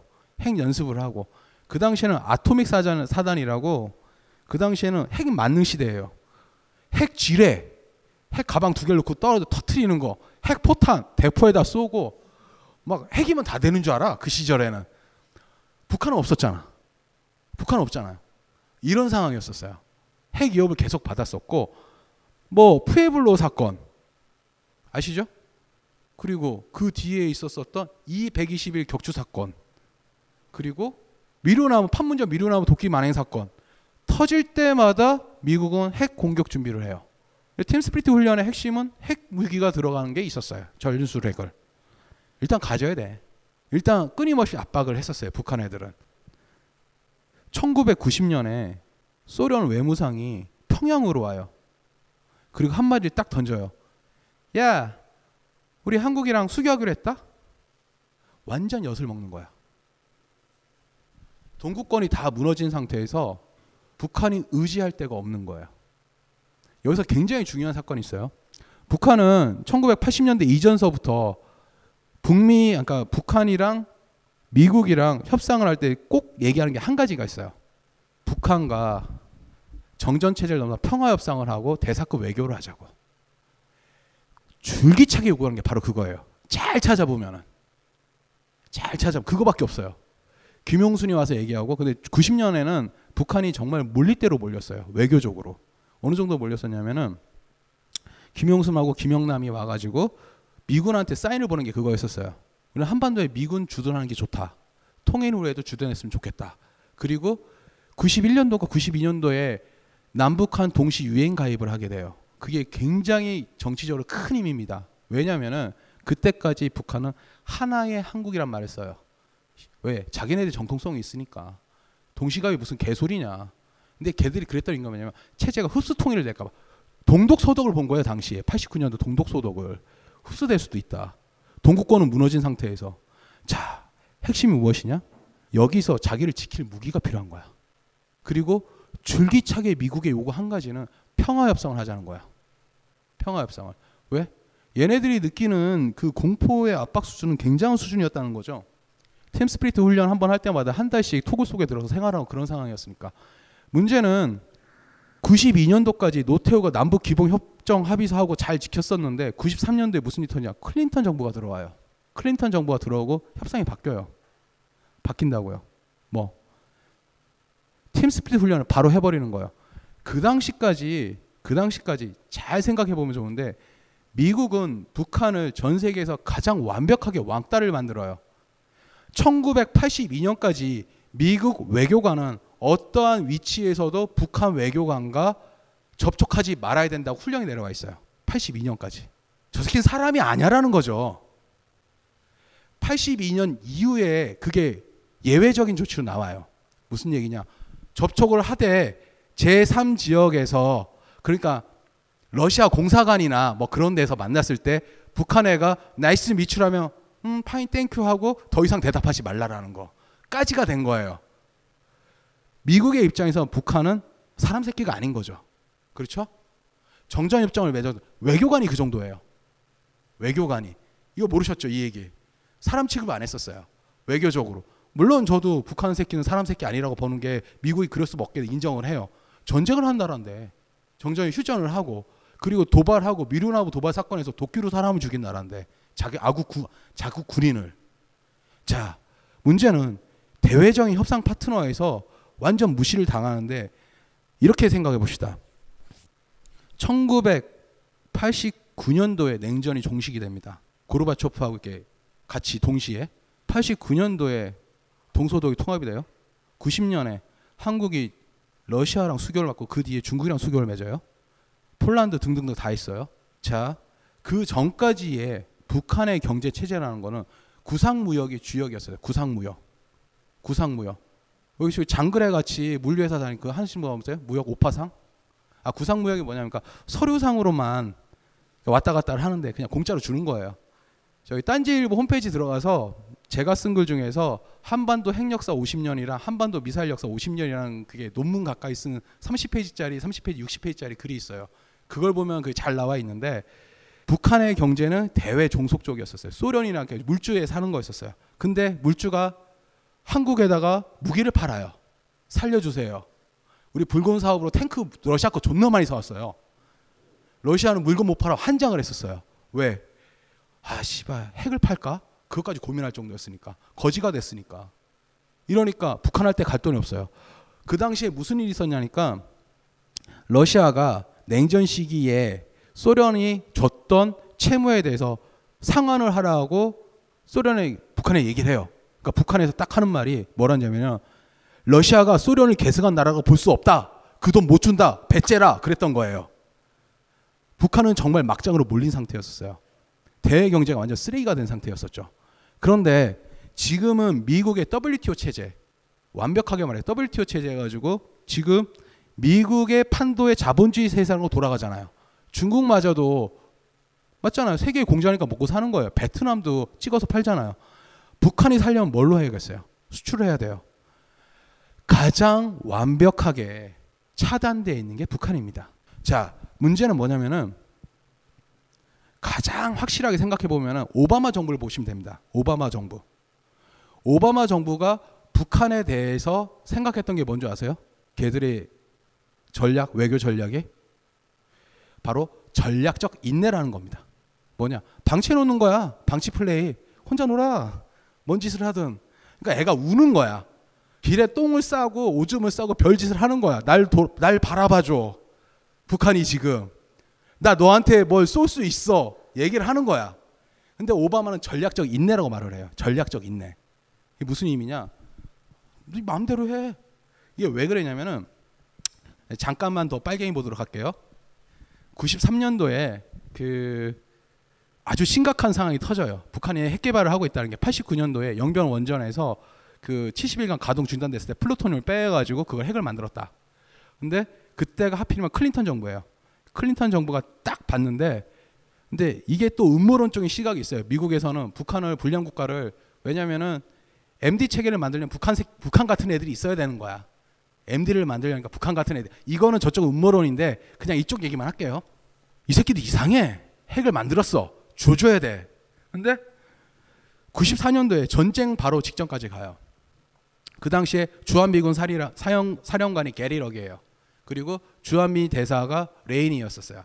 얘네 둘이 합동 건의서를 내요. 두 명이서. 우리들을 제외하고 전쟁한다는 소리 하지 말아주세요. 합동 건의서. 예외적인 조건이죠. 그 당시에 대사관은 어느 정도였으니까 상사 주재원, 상사 주재원, 대사관 근무직원 대피 훈련했었어요. 한국에서 서울에서. 그리고 저기 성남 공항에 전쟁 준비단이 500명이 왔었어요. 전쟁 준비단이 뭐냐면 전쟁 바로 직전에 여기 가용 자원이 뭐냐, 발전소가 어디 있고 공항이 어디 있고 뭘 그 확인하는 애들이야. 그리고 얘네들 영병 핵폭격 준비를 하고 있었어요. 굉장히 심각한 상황이었죠. 그 당시에 전쟁을 났을 때 포기했었던 결정적인 이유가 뭐냐니까 너무 많이 죽어서 너무 많이 죽어서 개전 초창기에 서울 시민이 100만이 죽어요. 그리고 한국군이 49만이 죽는다 나왔어요. 그리고 미군은 5만 2천이 죽더라고요. 북한이랑 싸우니까. 그러니까 야 이건 아닌 것 같다. 오케이. 그리고 그 독재자 안살자인 카터가 가요. 카터가 방문하고 돌아오면 다 죽어 이상하게. 아, 걔 별명이 독재자 안살자예요. 갔다 오니까 김일성 죽었잖아. 걔가 만나면 일단 다 죽어. 사담 만나니까 사담도 죽고 이상해 걔는. 근데 카터가 갔다 왔어요. 봉합이 돼요. 이때 갈루치랑 했던 게 바로 제네바 협의예요. 제네바 합의의 핵심이 뭐였었냐니까 캐도에서 경수를 지원해요. 2000메가와트짜리. 그게 핵심인데 그걸 준다고 해놓고는 그게 원래 2000년까지 완공이 돼요. 아니 2003년까지 완공인데 그 공정률이 33%밖에 안 돼요. 왜? 그 당시에는 얘네들이 보기에 김일성 죽었죠. 김일성이 그때 좀 이따 죽잖아요. 독재자 안 살자. 김일성이 죽고 고난의 행군이었었어요.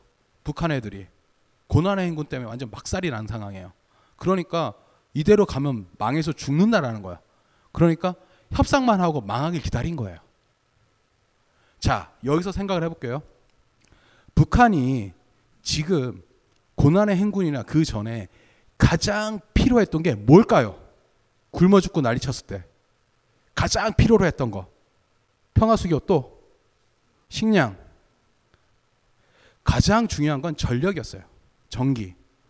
우리가 지금 북한을 정말 모르고 있어요. 지금 북한의 총 전력 생산량이 225kW 정도 되는데 그 정도면은 어 정말 미안하지만은 인천이 1년 정도 쓰는 양이에요. 그러니까 인천 1년 쓰는 양이 북한 1년 전력 생산량이에요. 굉장히 후지죠. 그 좋은 거를 김일성 동상 앞에서 막 쫙대고 있죠. 근데 문제는 뭐냐면은 이런 상황이다 보니까 식량이 있어도 어떻게 돌릴 수가 없는 거예요. 물동이 멈춰 있는 거예요. 이런 상황에서 클린턴 행정부에서는 전략적으로 굶어 죽을 때까지 기다려보자라고 하는 거예요. 캐도 준대놓고 안 좋은 거죠. 그 다음에 클린턴 다음에 뭐가 나왔죠? 멋진 부시가 나왔죠. 악의 추. 그리고 2002년도에 정말 멋있는 선언을 합니다. 핵태세 보고서. 선제 핵공격 대상으로 북한을 집어넣어요. 죽여버리겠다고. 이런 상황이 된 거예요. 압박이 들어가죠. 그러니까 아주 재밌는 게 욕한 다음에 협의를 보고 다시 핵실험하고 욕한 다음에 합의한 다음에 핵실험하고 그러는 거예요. 자, 계속 볼게요. 그러니까 북한의 무기 실태를 뭐 16개에서 20개 지금 핵보유 이건 중요하지가 않아요. 이 얘기를 해볼게요. 2000년 10월에 1차 핵실험을 해요. 2000년, 2009년 5월 2일, 2013년 3월 2, 월 2016년 1월 여기 진도 4.9에 6, 7킬로톤, 4.8톤 이거 있죠. 이거 우리나라 국방부에서 얘기한 거예요. 이게 히로시마에 떨어진 게 한 15킬로톤 정도 돼요. 나가사키 15킬로에서 20킬로톤인데 그거보다 위력이 굉장히 낮은 것 같죠. 굉장히 낮은 것 같죠. 그러니까 2013년 기준만 얘기할게요. 2013년. 2013년 기준으로 했을 때 국방부 대변인이 진도 4.9라고 얘기했을 때 4.2였다가 원래 5. 얼마였다가 내려춘 거였었어요. 당시에 10분 만에 다시. 그리고 당시 일본 기상청에서 진도 5점이라고 나왔었어요. 그리고 독일 지질연구원에서 5.1인가 5.2로 얘기해요. 그러니까 4.9나 5.2나 별 차이 없는 것 같죠? 엄청나요. 왜? 저거는 로그 함수거든요. 자승이라고요. 10의 자승. 무슨 얘기냐? 그러면 40킬로톤이 된다는 거예요. 우리가 지금 눈속임 당하고 있는 건지도 몰라요. 근데 저는 까놓고 말해서 얘기할게요. 모든 핵무기 문제 이렇게 나오고 협상하고 다 필요 없어요. 2006년 10월에 1차 핵실험 했죠. 여기서 모든 게 끝이 난 거예요. 왜? 지금까지 다 보시면 아시잖아요. 파게티 얘기도 했고 인도 얘기, 파키스탄 얘기 다 했잖아요. 정치적 무게예요. 보유하고 있는 상태에서 얘네들은 끝까지 핵 보유국을 인정을 받으려는 거예요. 그 다음에 얘기를 하려는 거예요. 방법이 있을까요? 간단하게 얘기할게요. 2013년 2월, 그러니까 2012년 12월까지가 이 3차 위기가 있었던 게 뭐였었냐니까 우리 북한에서 은하 미사일 막 광명선을 막 쏴요. 미사일 쏘고 나니까 대북 제재안으로 유엔에서 2087호가 나와요. 2087호. 2087호가 나와요. 그리고 미사일 쏘고 나서 제재 나오고 나서 북한에서 김정은이 존나 빡쳐가지고 핵무기 실험을 해요. 핵무기 실험을. 그리고 나서 그 말 많고 탈 많은 유엔 제재 결의안 2094호가 나와요. 까놓고 말할게요. 2013년 2월 끝나고 나서 유엔 제재안 나오고 나서 그때 우리가 할 수 있는 모든 걸 다 했어요. 유엔 대북 제재 결의안이 나왔을 때 무슨 얘기냐? 군사적 행동을 제외한 할 수 있는 모든 제재안을 다 때려 넣은 거예요. 그러니까 말로는 북한 핵을 이제 어떻게 할 수가 없다는 거예요. 말로는. 그런데 지금 우리는 제재를 하겠다는 거예요. 핵을 가지면 가질수록 까놓고 말할게요. 김정은하고 북한은 더 잘 살게 됐습니다. 지금. 제재를 했음에도 불구하고. 굉장히 아이러니컬하죠. 제재를 하면 할수록 북한은 더 잘 살게 됐어요. 이유는 아주 간단해요. 아, 북한이 개발한 이유는 체제 유지, 관심, 군비 경제 이 3번에 가는 얘기를 하기 위해서요. 아까 말씀드렸죠. 핵무기 굉장히 싸다고. 북한이 1년에 거의 한 7억 불 정도의 핵의해서 쏟아붓는다 얘기를 해요. 근데 무슨 얘기냐면은 핵무기라는 거는 가지고 있다는 자체만은 정치적으로 공격을 못 해요. 이미 1979년도에 남한과 북한의 군사적 전략이 바뀌어요. 그러니까 79년 이전에는 남한 병사가 북한보다 병사가 더 많았어요. 왜? 우리는 그때 전력적으로 북한에 밀리기 때문에 쪽수라도 많차라고 그랬는데 79년 이후서부터 우리는 기계화되고 뭘 하고 점점점 경제 발전 속도를 가지고 쭉쭉쭉 올라가는 상태였었고 북한이 이걸 양으로 잘한 전력을 바꾼 거예요. 자, 문제는 그 다음이었어요. 군비 경쟁을 하니까 나 하나 가지면 나도 가질래. 너 하나니까 나도 가질래. 계속 가다 보니까 까놓고 말할게요. 까놓고 말할게요. 우리나라 1년 GDP가 얼마 같아요? 1억 5천억 불 정도 돼요. 1억 5천억, 아니, 그러니까 1조 5천억 달러 정도 돼요. 1조 5천억 달러. 1년이. 북한의 1년 GDP가 얼마 같아요? 140억 달러예요. 100대 1이에요. 100대 1.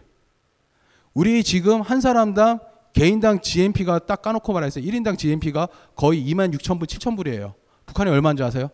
굉장히 진취적으로 많이 잡아서 1인당 600달러 잡아요. 전쟁이 필요한 게 뭐다? 돈, 돈, 그리고 더 많은 돈. 자, 여기서 보면은 냉전 시대 때 얘기하는 거 있어요. 실질 구매율. 실질 구매율 기준으로 북한의 1년 국방 예산을 따져요. 굉장히 많이. 1년에 걔들이 한 14조, 11조에서 14조 정도의 국방 예산을 쓴대요. 11조. 그렇죠? 우리나라 1년 국방 예산이 얼마죠? 거의 한 38조예요. 게임이 안 돼요. 우리 그리고 전쟁이 난다 하면은 미군이 또 옆에 있어요. 이거를 싸울 수가 없어요. 북한은 까놓고 말해가지고 보이는 경제보다 제2 경제라고 군수 경제가 훨씬 더 큰 나라였어요. 비중이. 근데 침략에 대한 두려움 때문에 싸우고 있었었는데 이걸 핵이 있어. 이제 안 돌려 나를. 그러고 군비로 들어갈 돈을 내수로 돌리는 거예요. 김정은 되고서 막 여기저기 막 이상한 거 막 올리잖아요. 막 스키도 타고 에버랜드 비슷한 것도 만들고 막 난리를 치는데 핵심이 바로 거기에 있는 거예요. 핵이라는 게 체제도 유지되고 나를 지켜주고 그 돈을 경제 개발에 돌리는 거예요. 포기하겠어요? 그리고 앞에도 말씀드렸죠. 사담 후세인, 가다피, 우크라이나 우리 너희 안정을 보조해 줄게. 부다페스트 협약을 했는데 쳐들어왔어. 내 목을 자른데 포기하겠어요, 김정은이? 방법이 없는 거예요. 여기서 말하는 게 체제 유지하고 관심이라는 것도 바로 그거예요. 똥을 싸는 거예요, 지금. 길거리 항방하는 데서 저 4천원 광화문 대로에서 똥을 싸면은 날 쳐다봐 주겠지. 나한테 관심을 줘. 나랑 너랑 평화 협상을 하고 싶어. 나도 잘 사가고 싶어. 근데 오바마 행정부는 계속 뭘 했었죠? 전략적 인내. 똥을 싸.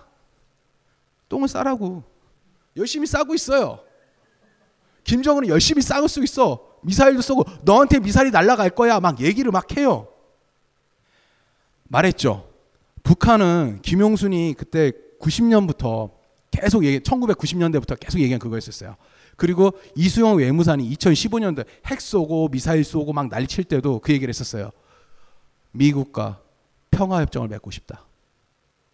근데 우리는 그걸 계속 무시해. 근데 문제는 뭐냐면은 트럼프가 되면은 트럼프가 되면은 이제 어떻게 되냐는 거야. 왜 북한이 핵을 가지려는지 알겠어요? 굉장히 많은 핵 협박을 받았었고 그래서 자위적으로 가지고 있고 저는 되게 용하다고 봐요. 지금까지 버틴 게.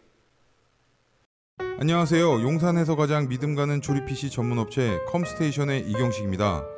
당장이라도 사용하고 있는 컴퓨터를 들어다 던지고 싶을 때 그럴 때를 대비해 저희 컴스테이션이 용산 선인상가 21동 1층 130호에서 기다리고 있습니다. IT 강국에 걸맞게 믿을 만한 조립 PC 컴스테이션이 신뢰를 바탕으로 그 기회를 제공해 드리겠습니다. 궁금하신 점은 문의 주십시오. 011-892-5568번입니다.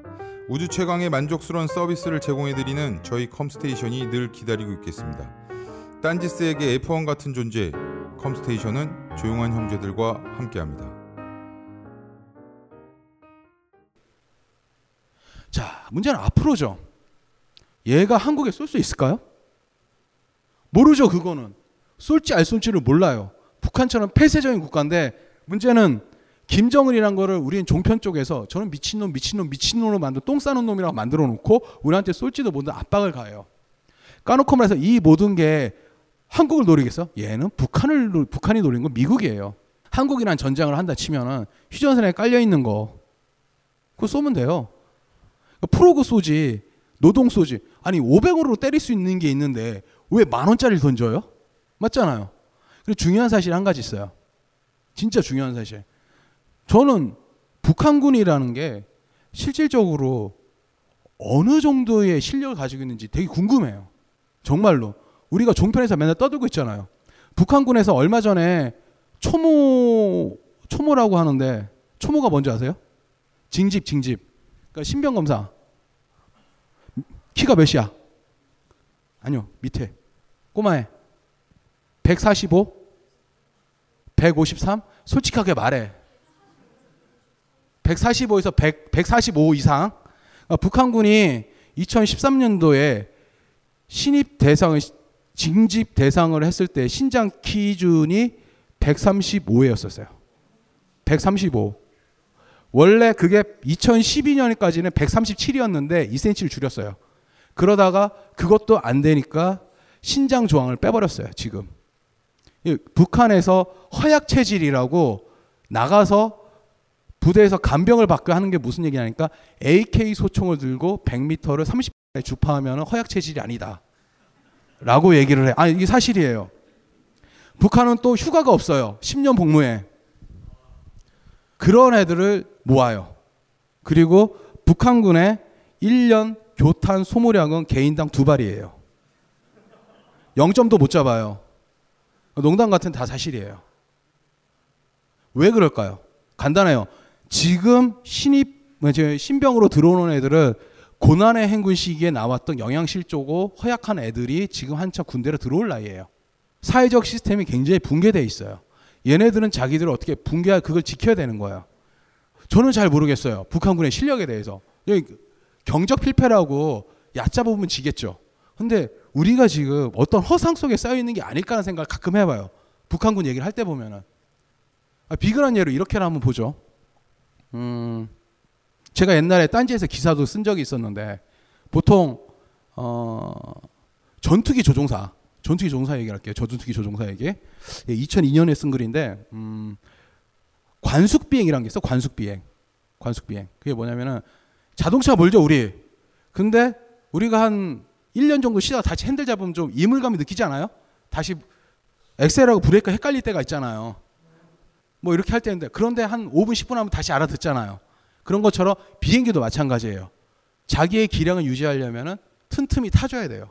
우리나라가 1년에 전투기 파일럿이 의무적으로 날리는 시간이 한 140시간 정도 돼요. 140시간. 굉장히 짧은 것 같죠? 자위대가 한 180시간인가 150시 160시간 날려요. 천조국이라죠. 미국 돈 많은 나라 200시간씩 날려요. 그 정도 해야지만 전투기를 어느 정도 조종할 수 있는 감이 유지되는 거예요. 북한은 지금 2시간 날아요. 아니 한 달이 아니고 1년. 이유가 뭘까요? 돈이에요 돈. F-16 1시간 왔다 갔다 하면 기름값만 한 600 깨지거든요. 기름값이 그 정도예요. 실탄 사격 해봐요. 우리나라뿐만 아니라 전 세계에서 군대는 돈 잡아먹는 하마예요. 근데 100만이라는 군대를 유지하고 그만큼 돈을 가지고 싸는데 얘네들이 못 버틴다는 거예요. 얘네들의 실력이 어느 정도일까요? 전 그걸 되게 궁금한 거예요.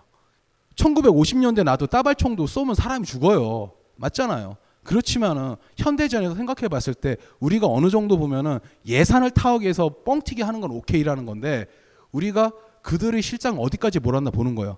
그들이 계속 핵을 가지고 난리를 치고 쏠듯이 얘기를 하잖아요. 이게 왜일까요? 살아남기 위해서가 아닐까라는 생각을 해보는 거예요.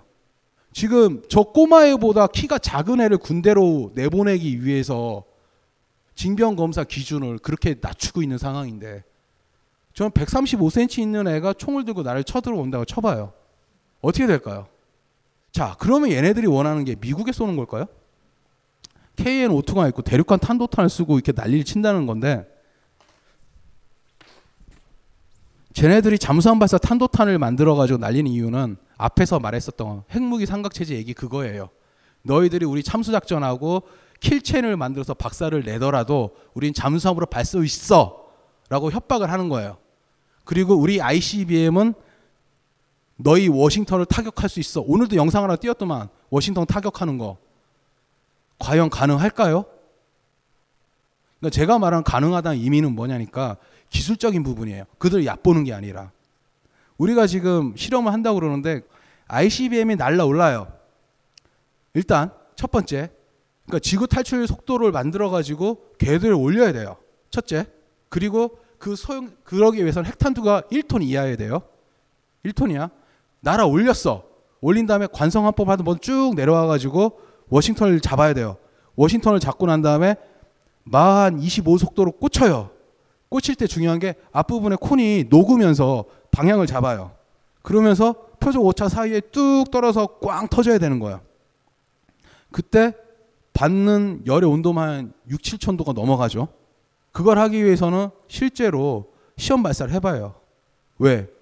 냉전 시절에 냉전 시절에 미소에서 만든 ICBM의 격발률이 70%에서 80%예요. 10번 쏘면 3번은 불발이라는 거예요.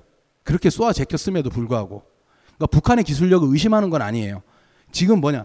북한은 만에 하나로 블러핑을 하는 걸 수도 있다라는 얘기를 하고 있는 거예요. 그리고 얘들이 블러핑의 목적이 뭐냐는 거죠.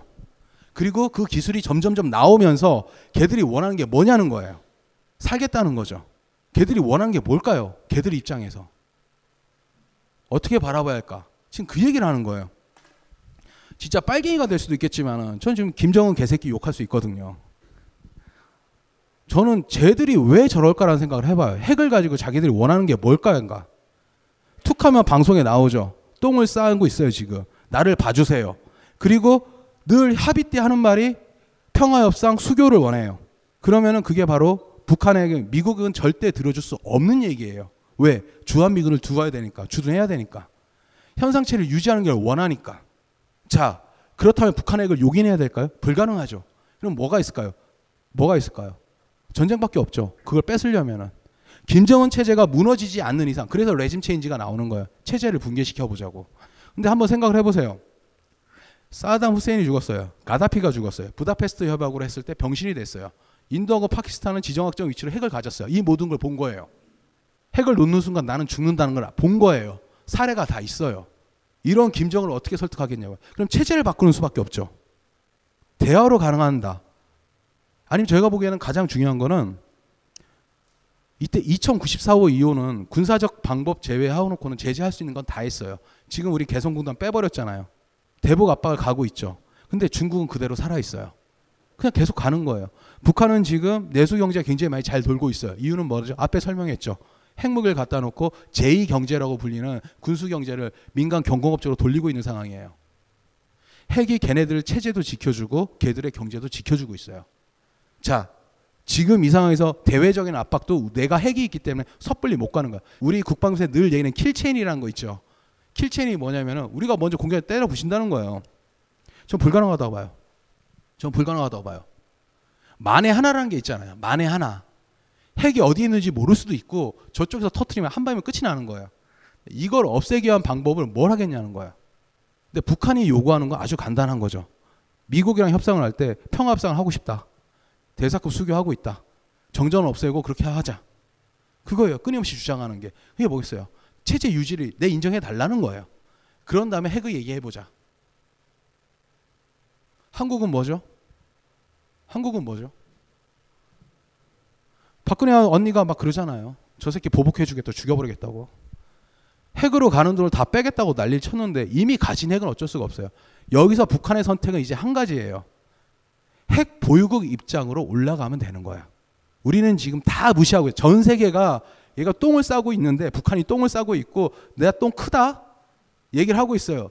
나도 인도, 파키스탄, 이스라엘처럼 인정을 해줘. 핵클럽에 넣어줘라고 얘기하는 거예요. 핵 보유국이 되는 순간 얘네는 의무가 하나밖에 없어요. 의무가 하나밖에 없죠. 핵을 전파하지만 않으면 핵 보유국 인정을 받아요. 사회 국제사회에서 어 그래도 핵 가졌어 인정해 주는 거예요. 세계 경제 순위 182 국가가 그걸 북한은 원하는 거예요. 그걸 절대로 용인 안 하는 게 미국 체제하고 이쪽 애들인 거죠. 진짜 난망한 거예요. 정말 어려운 이야기예요. 근데 이 어려운 얘기 속에서 전 진짜 한번 묻고 싶은 거예요. 쟤들하고 진짜 전쟁을 해야 되냐고.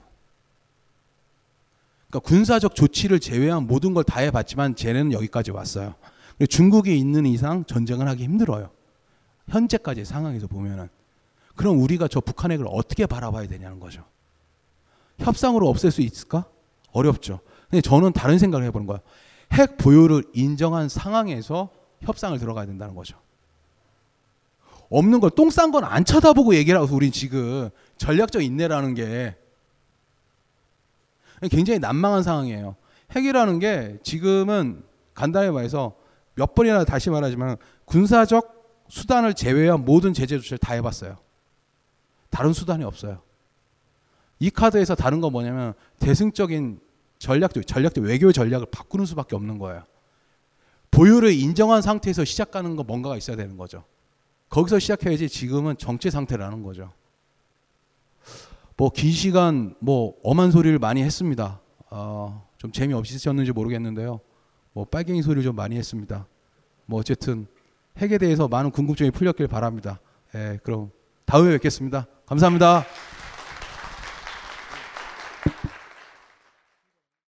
벙커원, 벙커원, 벙커원 라디오.